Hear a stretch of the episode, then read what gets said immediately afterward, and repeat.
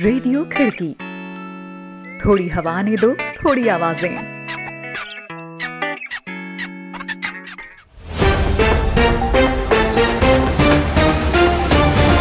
आज है बारह जून, दिन शुक्रवार। खिड़की इंटरनेशनल बुलेटिन में अभिवादन स्वीकार करें प्रीति नाहर का। एक नजर कार्यक्रम की खास खबरों पर।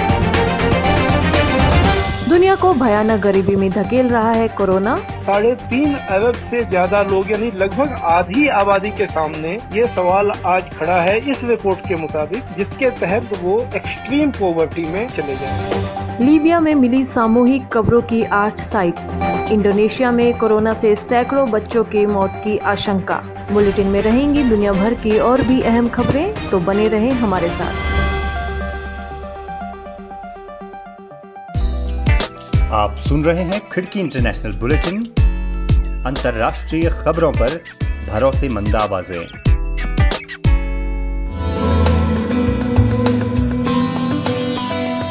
आइए शुरुआत करते हैं आज की पहली खबर से। कोरोना ने जो दहशत दुनिया भर में स्वास्थ्य को लेकर फैलाई है, उससे कहीं अधिक खतरनाक इसके आर्थिक परिणाम आने की आशंका जताई जा रही है। संयुक्त राष्ट्र की एक रिपोर्ट के मुताबिक कोरोना के चलते दुनिया भर में एक अरब से ज्यादा लोग बेहद गरीबी की हालात में पहुंच जाएंगे और इससे भयानक भुखमरी फैलने की भी आशंका है। लॉकडाउन के साथ ही कोरोना वायरस के लिए अपनाए गए एहतियातों के दौरान दुनिया भर में सबसे ज्यादा मार आर्थिक तौर पर कमजोर तबके को पड़ी है। यह सिलसिला अभी थमता नहीं दिख रहा। इन्हीं मसलों को समेटती एक रिपोर्ट सुनते हैं शादाब हसन खान से। इस समय पूरी दुनिया कोविड उन्नीस की महामारी से जूझ रही है। जहां एक तरफ इसके चलते लाखों लोगों को जान तो गंवानी ही पड़ी है, वहीं वायरस के डर से लगाए गए लॉकडाउन के कारण पूरी दुनिया में आर्थिक गतिविधियों को काफी बड़ा झटका लगा है। चाहे विश्व की महाशक्ति अमेरिका हो, यूरोप के समृद्ध देश हो या लैटिन अमेरिकी व एशिया की मध्यम आकार वाली अर्थव्यवस्थाएं, इसने हर जगह नुकसान पहुंचाया है। अफ्रीका के गरीब मुल्कों के हालात का अंदाजा आप खुद लगा सकते हैं। अभी हाल में आई एक रिपोर्ट के अनुसार कोरोना महामारी के चलते आई आर्थिक गिरावट के कारण दुनिया भर में उनतालीस करोड़ पचास लाख अतिरिक्त लोग बेहद गरीबी की चपेट में आने वाले हैं। इससे विश्व में हर रोज एक दशमलव नौ डॉलर यानी तकरीबन एक सौ तीस रुपए पर गुजारा करने वाले गंभीर गरीबी की श्रेणी में आने वाले लोगों की तादाद एक अरब पार कर जाने का अनुमान है। यह अध्ययन रिपोर्ट विकास अर्थशास्त्र पर शोध करने वाली संयुक्त राष्ट्र की संस्था यूनिवर्सिटी ऑफ वर्ल्ड इंस्टीट्यूट ने जारी की है। संस्था ने अध्ययन के लिए पूरी दुनिया में कोरोना संकट के बाद पैदा हुए कई तरह के हालात का विश्लेषण किया। इसमें विश्व बैंक द्वारा तय किए गए गरीबी के कई मानकों को शामिल किया गया। इसमें एक दशमलव नौ डॉलर प्रतिदिन पर गुजारा करने वाले अत्यंत गरीब से लेकर प्रतिदिन साढ़े पांच डॉलर पर रहने वाले सामान्य गरीब तक को ध्यान में रखा जाता है। सबसे बुरे हालात को ध्यान में रखकर अनुमान लगाया गया है कि प्रति व्यक्ति आय या उपभोग में बीस प्रतिशत तक की गिरावट आ सकती है। इससे घोर गरीबी में रहने वालों की संख्या एक दशमलव एक दो बिलियन पहुंचने का खतरा है। वहीं उच्च मध्यम आय वाले देशों में भी इतनी ही गिरावट का अनुमान लगाया गया है, जहां की प्रतिदिन साढ़े पांच डॉलर पर रहने वाले सामान्य गरीबों की संख्या तीन दशमलव सात बिलियन हो जाएगी। बता दें कि यह संख्या दुनिया की आबादी के आधे से भी अधिक है। अध्ययन रिपोर्ट लिखने वालों में से एक इंडी समनर का कहना है, दुनिया भर में घोर गरीबी में रहने वालों की दशा भविष्य में और दयनीय दिखाई दे रही है। अगर हालात इतने खराब हुए तो दुनिया भर में गरीबी से लड़ने के लिए किए जा रहे प्रयासों को तगड़ा झटका लगेगा और हम बीस से तीस वर्ष पहले वाली स्थिति में पहुंच जाएंगे। संयुक्त राष्ट्र का गरीबी खत्म करने का लक्ष्य महज स्वप्न ही रह जाएगा। इससे निपटने के लिए सरकारों को जल्द और बड़े कदम उठाने होंगे ताकि इन अत्यंत गरीबों को मंडरा रहे खतरे से बचाया जा सके। लॉकडाउन में सभी फैक्ट्री, ऑफिस, मॉल्स और व्यवसाय बंद होने से घरेलू आपूर्ति और मांग प्रभावित होने के चलते आर्थिक वृद्धि दर प्रभावित हुई है। विश्व बैंक ने आगाह किया है कि इस महामारी की वजह से भारत ही नहीं बल्कि समूचा दक्षिण एशिया गरीबी उन्मूलन से मिले फायदे को गंवा सकता है। इंटरनेशनल लेबर ऑर्गेनाइजेशन ने कहा था कि कोरोना वायरस सिर्फ एक वैश्विक स्वास्थ्य संकट नहीं रहा, बल्कि एक बड़ा लेबर मार्केट और आर्थिक संकट भी बन गया है जो लोगों को बड़े पैमाने पर प्रभावित करेगा। उत्पादन स्थगित होने के कारण मजदूरों का पलायन बढ़ा है। लॉकडाउन से भारत की बेरोजगारी दर में बेतहाशा वृद्धि हो सकती है। इसको लेकर centre for monitoring Indian economy और अंतर्राष्ट्रीय श्रम संगठन ने अपनी रिपोर्ट्स में चेतावनी जारी की है। आईएलओ के अनुसार भारत के असंगठित क्षेत्र के चालीस करोड़ से अधिक श्रमिक प्रभावित हो सकते हैं, जिससे उनका रोजगार और कमाई प्रभावित होगा। इस रिपोर्ट के अनुसार भारत, नाइजीरिया और ब्राजील के साथ उन देशों में शामिल है जो इस महामारी से होने वाली स्थितियों से निपटने के लिए अपेक्षाकृत सबसे कम तैयार थे। इस वजह से इसका असर देश के असंगठित क्षेत्र में काम करने वाले श्रमिकों पर पड़ेगा और वे बेरोजगारी और गरीबी के गहरे दुष्चक्र में फंसते चले जाएंगे। क्या असल में कोरोना वायरस से गहरा रहा यह आर्थिक संकट वाकई कोरोना वायरस का खड़ा किया है या इसके बीज मौजूदा अर्थव्यवस्थाओं में पहले से मौजूद थे? इस प्रश्न की पड़ताल के लिए हमारे सहयोगी अभिनव श्रीवास्तव ने वरिष्ठ पत्रकार सत्येंद्र रंजन से बात की। आइए सुनते हैं।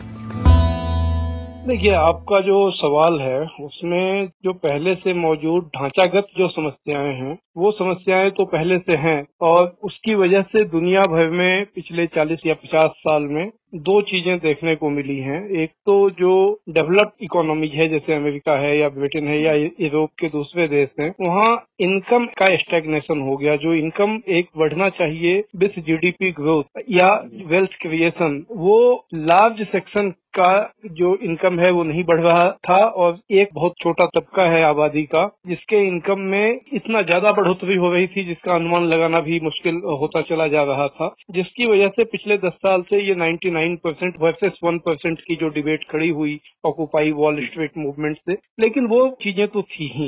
इंडिया के कॉन्टेक्स्ट में देखें तो हमारे यहाँ इकोनॉमी का डाउनफॉल बहुत तेजी से इसके पहले से हो रहा था, खासकर जब से ये सरकार ने नोटबंदी लागू की उसके बाद ये जो डाउनफॉल है वो बहुत तेजी से होता रहा। इसके बावजूद यहाँ पर भी एक छोटे तबके की आमदनी पर बहुत फर्क नहीं पड़ा था और इस तरह यहाँ भी जो इनइक्वलिटी जो गैर बराबरी की जो समस्या है वो काफी गंभीर होती जा रही। लेकिन ये जो पैंडेमिक है, ये जो पैंडेमिक आया है, इसकी वजह से तो पूरी दुनिया की अर्थव्यवस्था ठहर गई। इसमें वो तबके भी जो बहुत से वो तबके जो पहले उतनी खराब हालत में नहीं थे या जिनकी स्थिति जो उनका इन, इनकम का जो लेवल है वो एक स्टेबल था या वो बढ़ रहा था, इसका असर उनके ऊपर भी पड़ा है। ये जो अभी ताजा रिपोर्ट जिसके संदर्भ में आप बात कर रहे हैं, ये पैंतीस करोड़ लोग इससे एक्सट्रीम पॉवर्टी में चले जाएंगे दुनिया भर में, ये बात ऊपर कही गई है, जबकि नीचे ये बात कहा कहा गया है कि अगर बीस परसेंट हम मान लें कि लोगों की जो प्रति व्यक्ति आय है और उनका कंजम्पशन है, उपभोग है, उसमें अगर बीस परसेंट गिरावट आती है इसकी वजह से, तो एक अरब बारह करोड़ लोग एक्सट्रीम पॉवर्टी में चले जाएंगे। इसी में ये कहा गया है ये तब जब हम लोग गरीबी का वो पैमाना माने जो एक पॉइंट नौ डॉलर पर डे एक व्यक्ति के खर्च करने की क्षमता के आधार पर विश्व बैंक ने बनाया है, जिसे आज दुनिया में कहीं भी जो डेवलपमेंटल इकोनॉमिस्ट हैं या जो डेवलपमेंट के लिए सोचने वाले लोग हैं उसे एक्सेप्ट नहीं करते हैं, क्योंकि वो इतना मिनिमलिस्ट है, इतना न्यूनतम है कि उसके आधार पर कोई व्यक्ति एक गरिमामय जीवन नहीं जी सकता है। तो इसी रिपोर्ट में यह भी कहा गया है कि जो दूसरा फॉर्मूला है जिसमें मल्टीपल पॉवर्टी इंडेक्स के आधार पर जो पिछले नौ दस साल पहले से दुनिया में अपनाया जाता है, बहुत सी जो स्टडीज होती हैं उनमें, जिसके तहत साढ़े पांच डॉलर प्रतिदिन एक व्यक्ति के खर्च करने की न्यूनतम सीमा है कंजम्पशन की, जो व्यक्ति साढ़े पांच डॉलर खर्च करने की स्थिति में नहीं है उसे गरीब समझा जाता है। अगर हम लोग इसे इस पैमाने को अपनाएं तो तीन करोड़ सत्तर लाख लोग गरीबी में चले जाएंगे, एक्सट्रीम पॉवर्टी में। ध्यान रखें हम लोग कि दुनिया की आबादी तकरीबन साढ़े सात अरब है और उसमें साढ़े तीन अरब से ज्यादा लोग यानी लगभग आधी आबादी के सामने ये सवाल आज खड़ा है इस रिपोर्ट के मुताबिक, जिसके तहत वो एक्सट्रीम पॉवर्टी में यानी साढ़े पांच डॉलर परचेजिंग पावर पैरिटी के तहत जो क्षमता होनी चाहिए कंजम्पशन की उसके निचले स्तर पे वो चले जाएंगे। एक जो बात आपकी इस जवाब से समझ में आ रही है, जो आप कह रहे हैं कि अभी ठीक ठीक ढंग से अनुमान लगाना भी संभव नहीं है कि कितने लोग जो ठहराव आया अर्थव्यवस्थाओं में इसकी चपेट में आएंगे। ये देखिए कैसे अनुमान लगाया जा सकता है, ये पैंडेमिक अभी खत्म तो हुआ नहीं है, बल्कि जिन देशों में ऐसा लग रहा था कि इसके ऊपर काबू पा लिया गया, वहाँ इसका सेकेंड वेव आ रहा है। और बहुत से ऐसे देश, जिसमें अपना देश भी दुर्भाग्य से है, भारत भी है, जहाँ पर अब इसका असली रंग दिखना शुरू हुआ है। ब्राजील में, रूस में और अफ्रीका में, अफ्रीका में केसेस तेजी से बढ़ रहे हैं, पाकिस्तान में, बांग्लादेश में।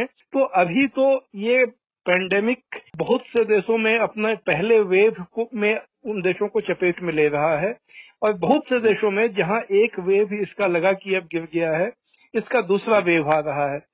दुनिया का ये अनुभव बताता है कि जब भी महामारियां आती हैं तो इस, वो इसी तरह वेव में आती रही हैं। पहले भी चाहे प्लेग हो या जो स्पेनिश फ्लू था, स्पेनिश फ्लू के बारे में तो ये कहा जाता है कि उसका पहला वेव बहुत आसानी से निकल गया था। जब चार पांच महीने बाद उस दूसरी तरंग आई, दूसरा वेव आया, तो उसने करोड़ों लोगों को, तकरीबन पांच करोड़ लोग माने जाते हैं कि उसके शिकार हो गए थे। तो अभी जबकि ये महामारी अनफोल्ड कर रही है, अभी इसका पूरा रूप देखने को नहीं मिला है, तो अभी ये अनुमान लगाना कि इसका क्या इकोनॉमिक इम्पैक्ट होगा, ये तो प्री मैच्योर है, मेरे ख्याल से बहुत जल्दी है। लेकिन ये इंटरिम तौर पर ये अनुमान लगाए जा रहे हैं, जो असली तस्वीर उभरेगी वो इससे बहुत ज्यादा भयावह हो सकती है।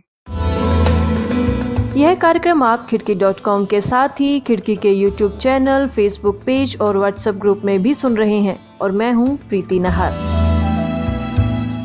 अमेरिकी फेडरल रिजर्व ने चेतावनी दी है कि कोरोना वायरस के चलते हुए नुकसान से उबरने में अमेरिकी अर्थव्यवस्था को काफी कठिनाई होने वाली है। इस चेतावनी के बाद अमेरिका समेत दुनिया भर में संभलने की कोशिश कर रहे शेयर बाजारों में बिकवाली बढ़ने में भी भारी गिरावट देखने को मिली। जानकार मान रहे हैं कि इसकी वजह बाजार में कोरोना वायरस की दूसरी लहर के आने का डर है। बता दें कि अमेरिका के तीन मुख्य शेयर इंडेक्स बीते सप्ताह भारी गिरावट का संकेत देते रहे। सबसे ज्यादा गिरावट ऊर्जा और यात्रा कंपनियों के शेयरों में दर्ज की गई।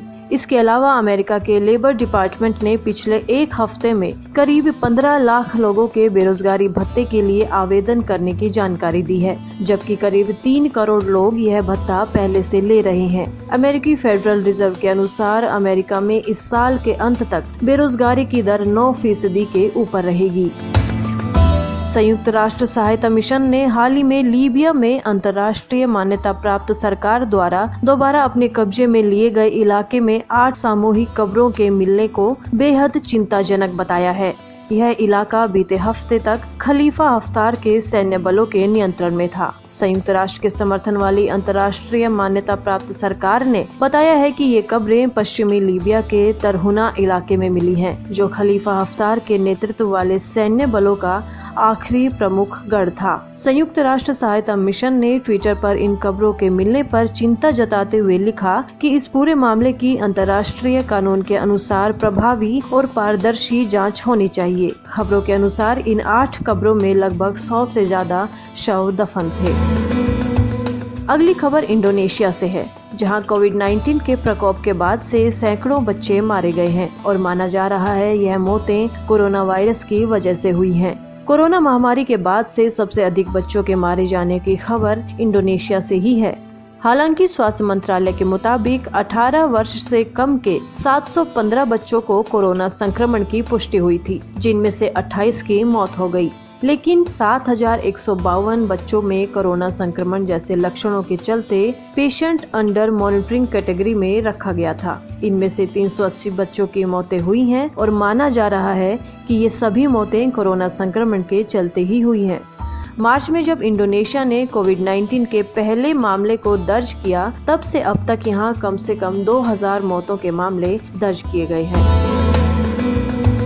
अब एक नज़र दुनिया भर में कोरोना संक्रमण पर।